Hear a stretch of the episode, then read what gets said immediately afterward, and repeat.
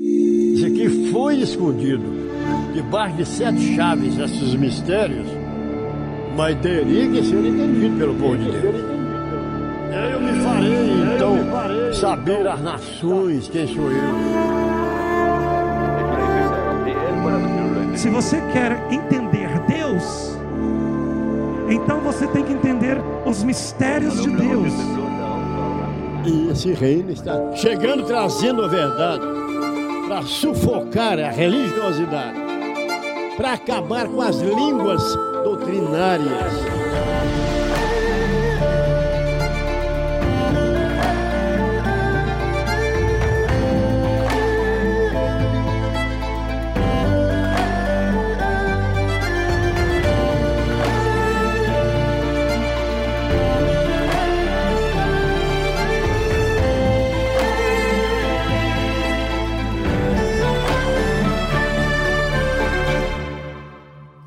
Nós vamos fazer aqui um rápido treinamento sobre um tema que é muito importante, porque muitas pessoas perguntam e muitas pessoas têm muitos problemas com esse tema. Uh, crer em Cristo, ser religioso, ser cristão, é uma coisa que até o Vaticano, quem crê em Maria, quem crer na Igreja Católica ou em qualquer outra religião, todos, até mesmo espírito, até mesmo os kardecistas, vão dizer: bom, eu sou cristão, eu creio em Cristo, eu, eu creio no bem, eu luto contra o mal. Então isso virou meio que um jargão do mundo. Porém, nos dias de Cristo também foi assim. Bom, eu sou filho de Abraão, bom, eu sou aqui daqui de Jerusalém, é, eu sou da lei de Moisés, eu sirvo a Deus há muitos anos.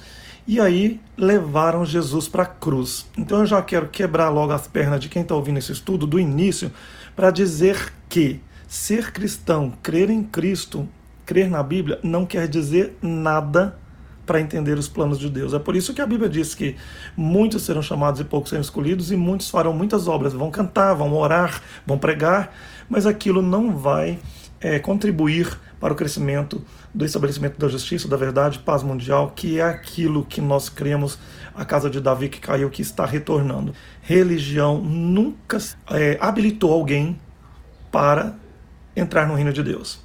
Bom, pessoal, então haverá um arrebatamento secreto, né? Muitos acreditam que quando Jesus voltar, ele se aproximará secretamente para arrebatar todos os crentes, crianças, em um, ex, um êxtase, né? Para protegê-los. A ideia de um arrebatamento secreto, será que ela é bíblica? Os cristãos serão arrebatados antes do início da tribulação? Porque também a religião acredita que a grande tribulação ainda vai acontecer. Não vamos entrar nesse mérito agora, porque o nosso tema é o arrebatamento secreto.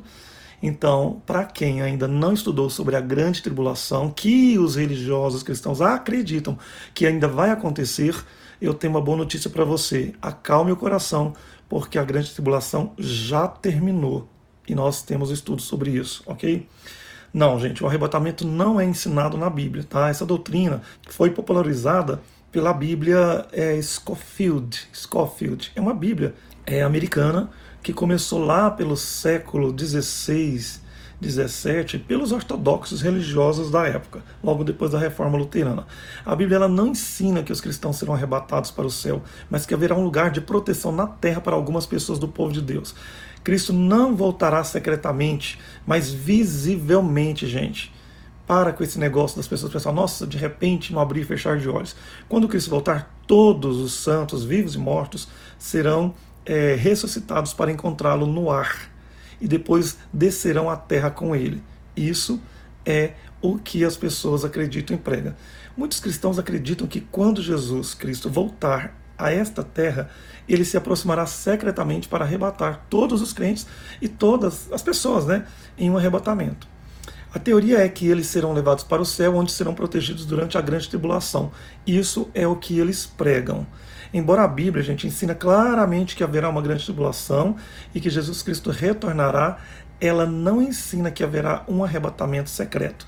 Então, a grande tribulação, como nós falamos, já iniciou lá, no, lá na época da igreja de Éfeso, Esmirna, tá? O estudo das sete igrejas fala muito bem sobre isso, não iremos falar aqui agora. E que ele retornará também é bíblico, a Bíblia também diz isso. Porém, um arrebatamento secreto para levar as pessoas para morar no céu, não. Não existe, ok? Então esse ensino é frequentemente chamado por aí de teoria do arrebatamento, né? É uma teoria porque não tem prova definitiva, né? Nem Jesus e nem os apóstolos, minha gente, ensinaram que esse evento ocorrerá. E de fato, ele não tem suporte bíblico. Né? Embora exista algum desacordo quanto à origem exata, essa doutrina era desconhecida até o início do século XIX. Tá? É, ali pelo meados do século XVII, algumas pessoas, é, 17 e 18, como eu disse no início, é, é, na verdade no século XVIII e XIX não eram conhecidos. E se espalhou quando foi incorporado às notas do rodapé daquela Bíblia de referência tá, de Scofield, que é uma Bíblia é, americana. Então, os comentários lá nessa Bíblia, a gente refere-se ao quê? Claro, ao único versículo que fala sobre isso, que é aquele que todo mundo que está no reino, que faz os estudos do reino, já ouviu muito o apóstolo falar, e eu também, que está lá em 1 Tessalonicenses 4,17, que diz assim: Então nós que estivermos vivos e, permanecer, e permaneceremos né, vivos, seremos arrebatados com ele nas nuvens para encontrar o Senhor nos ares é, seremos arrebatados com eles, né, com os cristãos, com os santos. E assim estaremos para sempre com o Senhor. Então, gente, os adeptos dessa teoria do arrebatamento, eles acreditam que a frase será apanhada, tá? Aqui, é, para descrever o arrebatamento.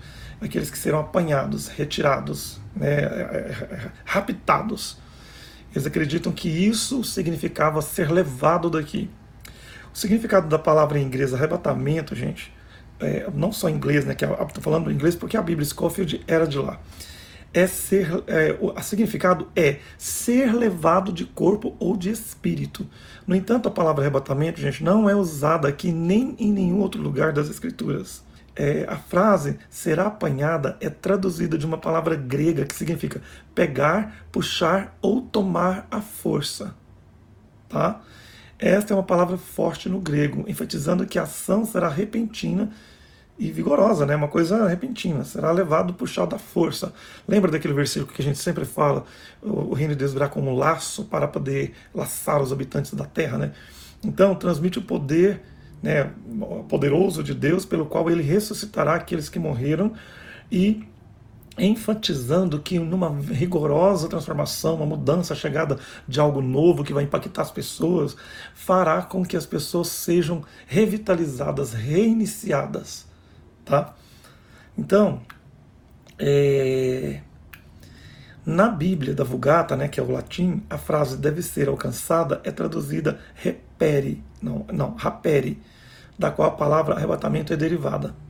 Para ver essa declaração em seu contexto, é útil ler o 1 Tessalonicenses 4, 13, 17, que é onde Paulo fala assim no início: Mas eu não quero que vocês sejam ignorantes, irmãos, a respeito daqueles que dormem, para que não se entristeçam como outros que não têm entendimento, que nem esperança.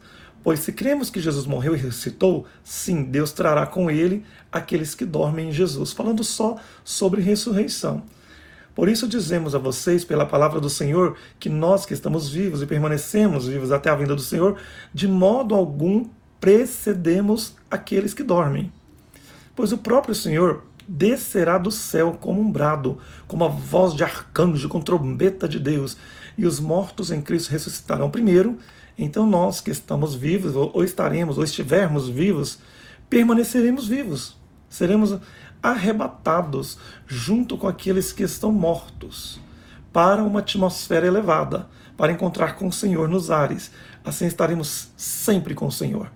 Assim como nos ares, nas nuvens, então vamos ver aqui, eu quero que você eh, acompanhe comigo aqui cada ponto que eu vou dizer. Tá? A promessa de uma ressurreição foi dada e não de um arrebatamento. Porque o problema, para nós entendermos o que Deus está fazendo hoje, gente, tem muita coisa que a gente tem que saber e tem que lidar, enfrentar, que é a apostasia do, do, do protestantismo religioso republicano, americano e inglês. Porque são derivados lá da reforma de Lutero. Por que, que é importante? Porque tem muita coisa que existe hoje impregnado nas igrejas evangélicas que não está na Bíblia, foi interpretado errado. Não foi nem só interpretado errado, não consta nem em texto. Tá? É, nós precisamos entender que a Bíblia ela está recheada de é, é, eventos e fenômenos da igreja triunfando na terra e as nações perecendo, dando presente, indo até ela para aprender as coisas, coisa que nunca aconteceu ainda. E tudo isso o religioso coloca num saco e joga fora, simplesmente trocando um monte de coisas por um versículo que diz que estaremos para sempre na atmosfera. Nuvem, gente, está na primeira ali, ó, na primeira escala de atmosfera da Terra. As nuvens estão tá logo ali, acima do prédio. Se você sobe na montanha, as nuvens estão tá ali aí. Aparentemente, esses cristãos do primeiro século esperavam que Jesus voltasse durante a vida. Claro, gente, todo mundo, Abraão, Jacó, Moisés, Isaías, todos os profetas, eles nunca receberam promessa de arrebatamento de morar no céu. Todos eles receberam a promessa de que vão viver eternamente quando a morte for tragada pela chegada de um Messias que iria aniquilar a força do mal e, com isso, óbvio, a força da morte. Então, quando alguns morreram antes de ele voltar à terra, ficaram preocupados e confusos. Para encorajá-los, Paulo apela à fé deles na ressurreição de Jesus e a promessa de uma ressurreição dos fiéis quando ele voltar. Porque as pessoas estavam uh, confusas, porque estavam achando que Jesus ia voltar pessoalmente ali. Porque lembra que ele falou uma coisa: muitos aqui não morrerão sem que veja voltar de novo o filho do homem no reino.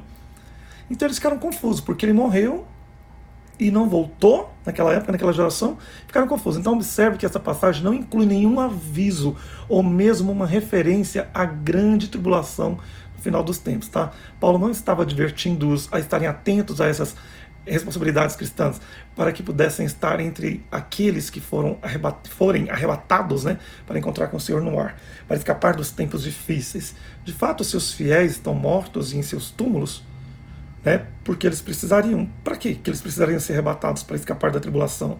Então não faz sentido ligar a grande tribulação com esse momento. Né? Então, ao ler o contexto completo, vemos que Paulo os lembrou da promessa da ressurreição no versículo anterior, gente, dos fiéis quando Jesus retornar. Claramente, ele está escrevendo ali sobre uma ressurreição e não sobre um arrebatamento.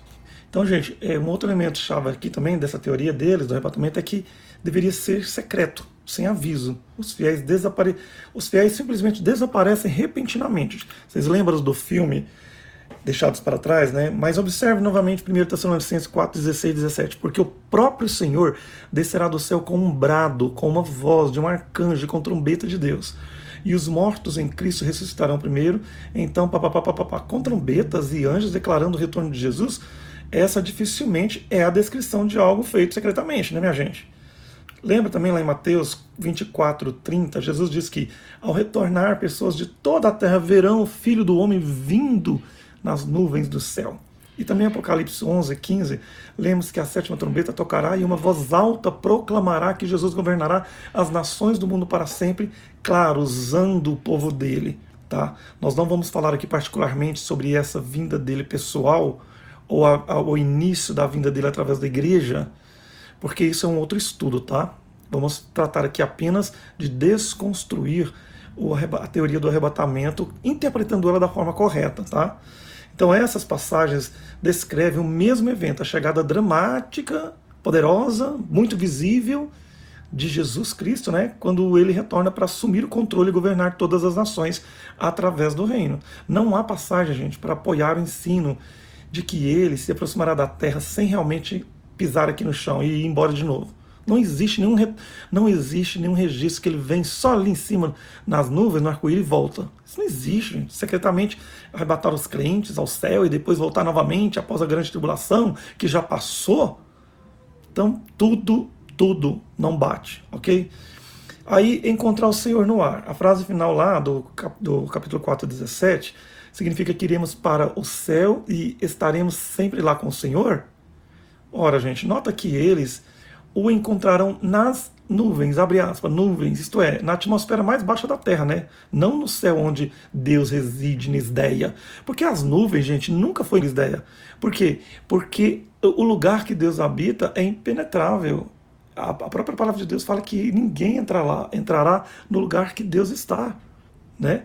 Então, quando Jesus voltar, ele virá à terra e governará sobre a terra. Está lá em Atos 1, versículo 9. Também Apocalipse 11, versículo 14.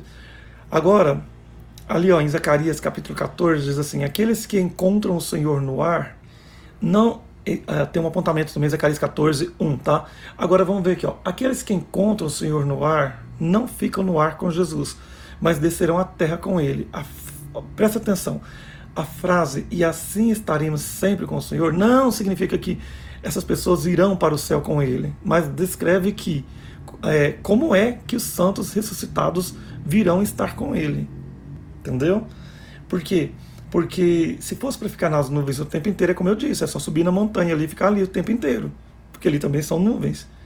E também, gente, a, a tradução da palavra encontro, não sei se vocês sabem, é de uma palavra grega que significa cumprimentar, escoltar oficialmente um membro da realeza, né, ou representante do governo, né, tá lá. Em outras palavras, quando Jesus voltar, os fiéis que morreram serão ressuscitados, né, os que estão sepultados, e os que ainda vivem serão transformados é, vai ficar em estado de êxtase, porque como não? Eles subirão juntos para cumprimentar Jesus quando ele voltar e escoltá-lo à terra onde ele começará o seu reinado. Será que dá? Subir nas nuvens para quê? Né? Vamos supor que você é levantado até nas nuvens. Bom, então você vai para uma montanha, encontra ele lá e volta. Então, essa palavra subir nas nuvens, encontrar com eles nas nuvens, significa várias coisas. Apóstolo já tem falado sobre isso, é, nós temos pregado sobre isso, e eu vou dizer para vocês depois o que, que significa, por que as traduções bíblicas escreveram esse negócio subir até as nuvens, que é a atmosfera mais baixa da Terra, tá? Que é aquela nuvem que tem ali no pé da montanha. Alguns serão deixados para trás, a passagem de Mateus 24, 40 diz, é citado algumas vezes que né, como uma descrição do arrebatamento, então dois homens estarão no campo, um será levado e o outro deixado. Duas mulheres estarão moendo na fábrica, uma será levada e a outra deixada. Falei sobre isso aqui esses dias. Mais uma vez entendemos melhor quando consideramos esses versículos em contextos, né? então, que realmente deve ser. Aqui, a partir do versículo 36, gente, Jesus ele adverte que, como não saberemos exatamente quando ele voltará, Devemos estar prontos para isso o tempo todo. Ele nos exorta a não sermos alheios, como as pessoas eram antes do dilúvio. Em vez disso, podemos estar espiritualmente preparados para o retorno de Jesus através, né? Isso aí, essa aqui é uma mensagem para as pessoas religiosas, para as pessoas católicas, para as pessoas evangélicas que acham que ah, ou entendem que a situação da igreja está assim e vai continuar assim até ele vir. Ora, se ele viesse para resolver o problema, então ele não levaria ninguém, se fosse para levar.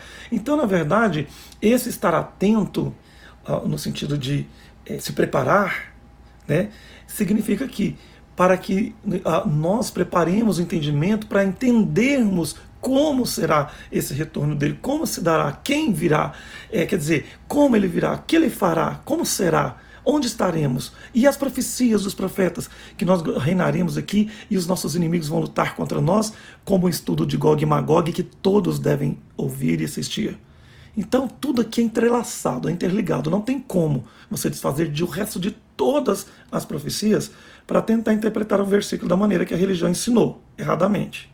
Em vez disso, nós podemos estar espiritualmente preparados para o retorno para o grande dia e a chegada e a preparação, como já preparamos aqui, estamos preparando do reino. Mas ainda assim ele diverte, haverá alguns que estão preparados e outros que não estão. Isso aqui é óbvio, gente. É as pessoas aí como nos dias de Jerusalém. Ao invés de crer nele, levaram ele para a cruz. Isso aqui é uma questão muito simples, é questão de escolha. Eu não quero aprender, eu não quero entrar na profundeza, então eu vou ficar nas águas rasas, e aí o que, que acontece? Eu não vou aprender a nadar, então quando vier enchente, porque a terra se encherá da glória de Deus, do ensinamento, que são as águas, eu não sei nadar, eu vou afogar e vou morrer. Então, aqui no versículo 42, Jesus defende o argumento: cuidado, pois vocês não sabem o que, a que horas o Senhor está chegando. E no versículo 44 ele conclui né, o pensamento. Portanto, você também estará pronto, pois o Filho do Homem está chegando em uma hora que você menos espera. E, e aí lá no versículo 40 e 41, eles contrastam aqueles que atacam, que aqueles que acatam né, o aviso de Jesus de serem preparados com aqueles que não prepararam. Nada é dito sobre alguém ser levado em êxtase. Está falando aqui só sobre quem está preparado e quem não está para a chegada do reino. Não está falando nada sobre ser levado em êxtase aqui. Observem também que ser levado em, embora né, não é necessariamente uma coisa boa. Falando daqueles que não estavam preparados no tempo de Noé, versículo 39 diz que o dilúvio levou todos eles. E falando do fim dos tempos, nos versículos 40 e 41, Jesus disse que um é levado, o outro é deixado. Ser levado, gente, aqui indica alguém que é varrido pelos acontecimentos que virão, o julgamento, vai ser expulsos do reino, do novo país, da federação, final dos tempos aí. É, e essa outra esquerda é uma referência de alguém que está espiritualmente preparado e que permanece nessa época, tá? E que vai entender e vai prevalecer nessa época, entendendo e aceitando tudo. Agora mesmo eu posso estar aqui falando para você, desdobrando aqui para tentar te ensinar aquilo que realmente é, você pode estar acreditando ou não. Porque o fato de eu estar pregando nas redes sociais, o apóstolo estar pregando os mistérios mais profundos que realmente vão fazer com que pessoas venham para o reino ou não, fará o meu galardão. Por quê? Porque o que você vai crer ou não, não me importa. E se você pregar para alguém essa mensagem, se ela crê ou não, não importa. O importante é que você pregou. Ela, ela prevalecerá, ela por si só sobreviverá. Agora nós estamos aí atravessando a pandemia de Covid-19, né? Esse estudo está sendo gravado, né? E isso é uma coisa difícil que está acontecendo no Brasil. Se você pegar no portal do Reinista, as primeiras lives nossas do início da quarentena, a gente exorta muito o povo a se preparar. Aquilo foi uma trombeta sendo tocada. Prepare, porque Deus mandou, estava enviando esta, esta grande enfermidade, esse grande, eh, essa grande lepra, essa grande praga, esse grande tormenta, esse cataclismo, esse fenômeno no mundo para poder despertar, preparar as pessoas. Então, avisos de tempos difíceis mas nenhuma promessa de arrebatamento. Existem muitos avisos proféticos sobre o fim desta era, gente, da graça, né? Pedro também ele disse que conhecer os tempos vindouros deve motivar-nos a viver em santa conduta e piedade. Está lá, se eu não me engano, segundo Pedro 3, versículo 11.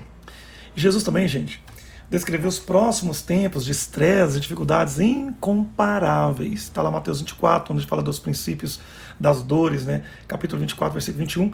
Ele alertou que, como não sabemos o momento do seu retorno, devemos prestar atenção. O que é prestar atenção? Vigiar e orar. Senhor, mostra, dá discernimento o que está acontecendo. O que é vigiar? Prestar atenção se Deus está usando pessoas para trazer algo que a sua igreja não tem ensinado. A sua igreja acha que essa pandemia é algo que o diabo enviou. A sua igreja acha que isso é uma conspiração da China. Saia desta seita, saia desta igreja, porque não é isto que Deus está falando, não é isso que Deus quer avisar, não é para isso que Deus trouxe isso. Tantas vidas foram ceifadas. Quem tem poder sobre a vida e sobre a morte é Deus. Por mais que se houvesse uma conspiração da China, quem autorizou e mandou foi Deus, porque é Ele que tem poder sobre a morte. E ele não tem prazer sobre a morte, principalmente do ímpio.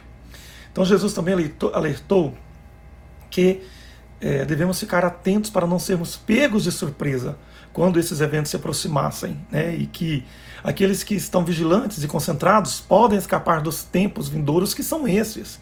Por quê, gente? Porque imagina você, faça uma distinção entre o evangélico cristão normal, religioso, do reinista. O reinista está atento para todos os noticiários, existem os fenômenos, ele associa, ele estuda, ele pergunta, ele tem uma resposta na ponta da língua e ele, por mais que a coisa é assombrosa, ele não tem medo porque ele confia, ele relembra das coisas que estão acontecendo. Lucas 21, 34 36 fala um pouco sobre isso. E lá em Apocalipse 12, gente, também descreve em linguagem simbólica a igreja sendo protegida de Satanás durante o tempo da grande tribulação mas eles não são arrebatados e não vão para o céu serem para sempre protegidos lá no céu, não. Tá? Então, é, como foi que aconteceu isso? Dessa forma, ah, sobre essa grande tribulação. É, porque quando houve a grande tribulação, diz a palavra, né, nós sabemos disso que se Deus não abreviasse os dias, não salvaria ninguém.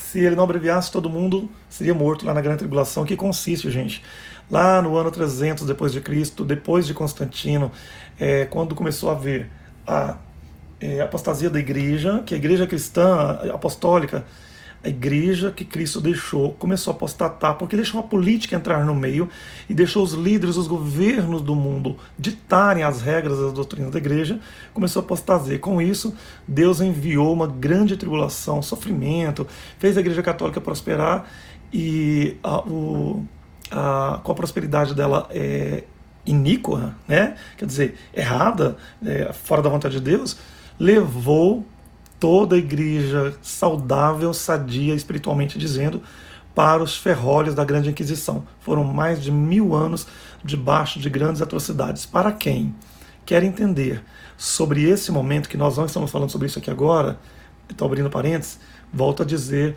Faça o estudo das sete igrejas, porque lá você vai entender quando a igreja foi vítima nesses mil anos da grande tribulação, pela mão férrea de Roma, Império Romano, e depois associado também ao Império Papal. Então, vamos continuando aqui, né, o aviso dos tempos difíceis, que avisou, porém, nada de arrebatamento, tá, gente? Em todas as profecias do fim dos tempos, tanto dos profetas, gente, Isaías, Jeremias, Amós, Ezequiel, Daniel, meu amigo, tantos profetas profetizaram sobre restauração do reino e sobre uma glória do povo na terra, ninguém tocou em assunto de ir para o céu. O que está acontecendo com você? É, não há, né, todas as profecias, tanto é, dos, dos, profetas como as de Cristo também, não há indicação ou mesmo nenhum indício de que ele mergulhe perto da terra para arrebatar secretamente os crentes, deixando o resto sofrer de angústia na grande tribulação. Isso não existe, gente. Bom, primeiro que nós já desconstruímos que a grande tribulação já passou. Então tá. E como que ele vai vir aqui pertinho, ali, perto da montanha do Cristo do Corcovado? Eu até vou fazer uma, uma, uma piada, um meme, né? Dizendo Jesus está lá no Pão de Açúcar. Quem quiser encontrar com ele, tem as nuvens lá. Não existe isso. Nem disso, né? Como estava falando, e deixando o povo aqui vivendo debaixo. Seu retorno será visível. As pessoas vão ver o que, que há de novo. Nossa, está pregando tudo de novo, tem um conceito novo. O que, que é esse negócio de reino que está espalhando cada dia mais pelo Brasil? E seus, seus seguidores, os discípulos né, dele, o povo dele, é, estarão com ele quando ele é, estiver presente, quando ele fizer isto acontecer, serão usados para ele, por ele, tá? Para obter assistência no cumprimento do, do mandamento de Cristo de vigiar, portanto, e orar sempre para que você seja considerado digno de escapar de todas essas coisas que acontecerão e de se apresentar diante do Filho do Homem, Lucas 21, 36, você precisa ter é, sempre é, um compromisso de entender que aquilo que é o vigiar, o despertar, significa entender e conhecer. Eu posso arriscar dizer que parece que então é, o que Jesus estava querendo dizer, Paulo também, é que quando chegasse o tempo do reino se estabelecer, ele teria que fazer uma correção muito séria. Por quê? Porque as pessoas estariam crendo, acreditando em coisas erradas. Quem é católico sabe que a Igreja Católica nunca pregou arrebatamento. A, pessoa, a Igreja Católica ela prega o um encontro com Jesus a parousia, né? Ele voltará, estará reinando de novo na Terra. Então, gente, até agora, o século XIX, né? 1960, 70, antes do ano 2000, todo mundo só falava sobre isso. Então, isso foi culpa de uma má interpretação. Você que não estuda a história geral da igreja, você que só acredita no que prega a sua denominação, por favor, preste atenção no que eu vou te falar. Ah, eu sou da Batista, querido, a Batista tem 110 anos. Ah, eu sou da Assembleia, a Assembleia tem 110 anos. E aí? Já tem 2020 anos que Jesus foi embora. Eu te pergunto, você está crendo em uma é, interpretação? Bom, se eu disser para você que existem um monte, um leque de interpretações equivocadas que estariam assim, permaneceriam assim, até que chegasse o tempo da perfeição, de todos os ensinamentos. Jesus mesmo ele diz, Paulo né, fala sobre isso lá em 1 Coríntios capítulo 13, que ele fala que quando chegasse o tempo da perfeição, todo mundo entenderia. É o maná escondido. Essa é a mensagem do reino. Não, não tem como você é, entender que algo novo vai chegar, um maná escondido, vinho novo, se você não aceitar as mudanças, as coisas que estavam guardadas para esse tempo. É por isso que no Apocalipse fala quando é, o sétimo anjo tocou a sua trombeta, cumpriu-se então o grande segredo de Deus. Ora, como assim o grande segredo? É o livrinho amargo. Né? Para quem não ouviu o estudo do livrinho amargo, corre lá e ouve de novo, que fala sobre isso. O que é o livrinho amargo? É Deus, quer dizer, Cristo, né, através do seu povo, dos reinistas, da mensagem do reino que é a sétima trombeta. Quem não sabe, vou voltar a dizer: sétima trombeta significa a sétima anunciação das coisas de Deus e tudo mais. E isso, igreja, traz um, uma, uma questão muito séria: que as pessoas, quando ouvissem esses estudos, iam amargar livrinho amargo, porque comia era doce. Nossa, que mistério maravilhoso, que coisa maravilhosa. Glória a Deus por isso. Ah, mas agora o meu pastor não crê. Ah, mas a minha cunhada não crê. Ah, mas agora o povo lá prega arrebatamento. Ah, mas não sei o quê. Então o que, que acontece? Amarga. Amarga por quê? Porque você precisa ser vaso novo, aceitar o que é novo. O povo de Israel esperava o Messias três mil anos. Quando Jesus chegou, sabe o que eles fizeram? Amargaram. Jesus falou assim: vocês não querem esse discurso? Aí foram todo mundo embora. Jesus falou para Pedro, João e todos os outros dez: disse assim: vocês também querem ir embora? Porque era um livrinho amargo. porque precisava abrir mão da tradição, da religiosidade, da sua dominação. Até quando que você vai se arrastar pagando seus dízimos, suas ofertas nas religiões que vão acabar?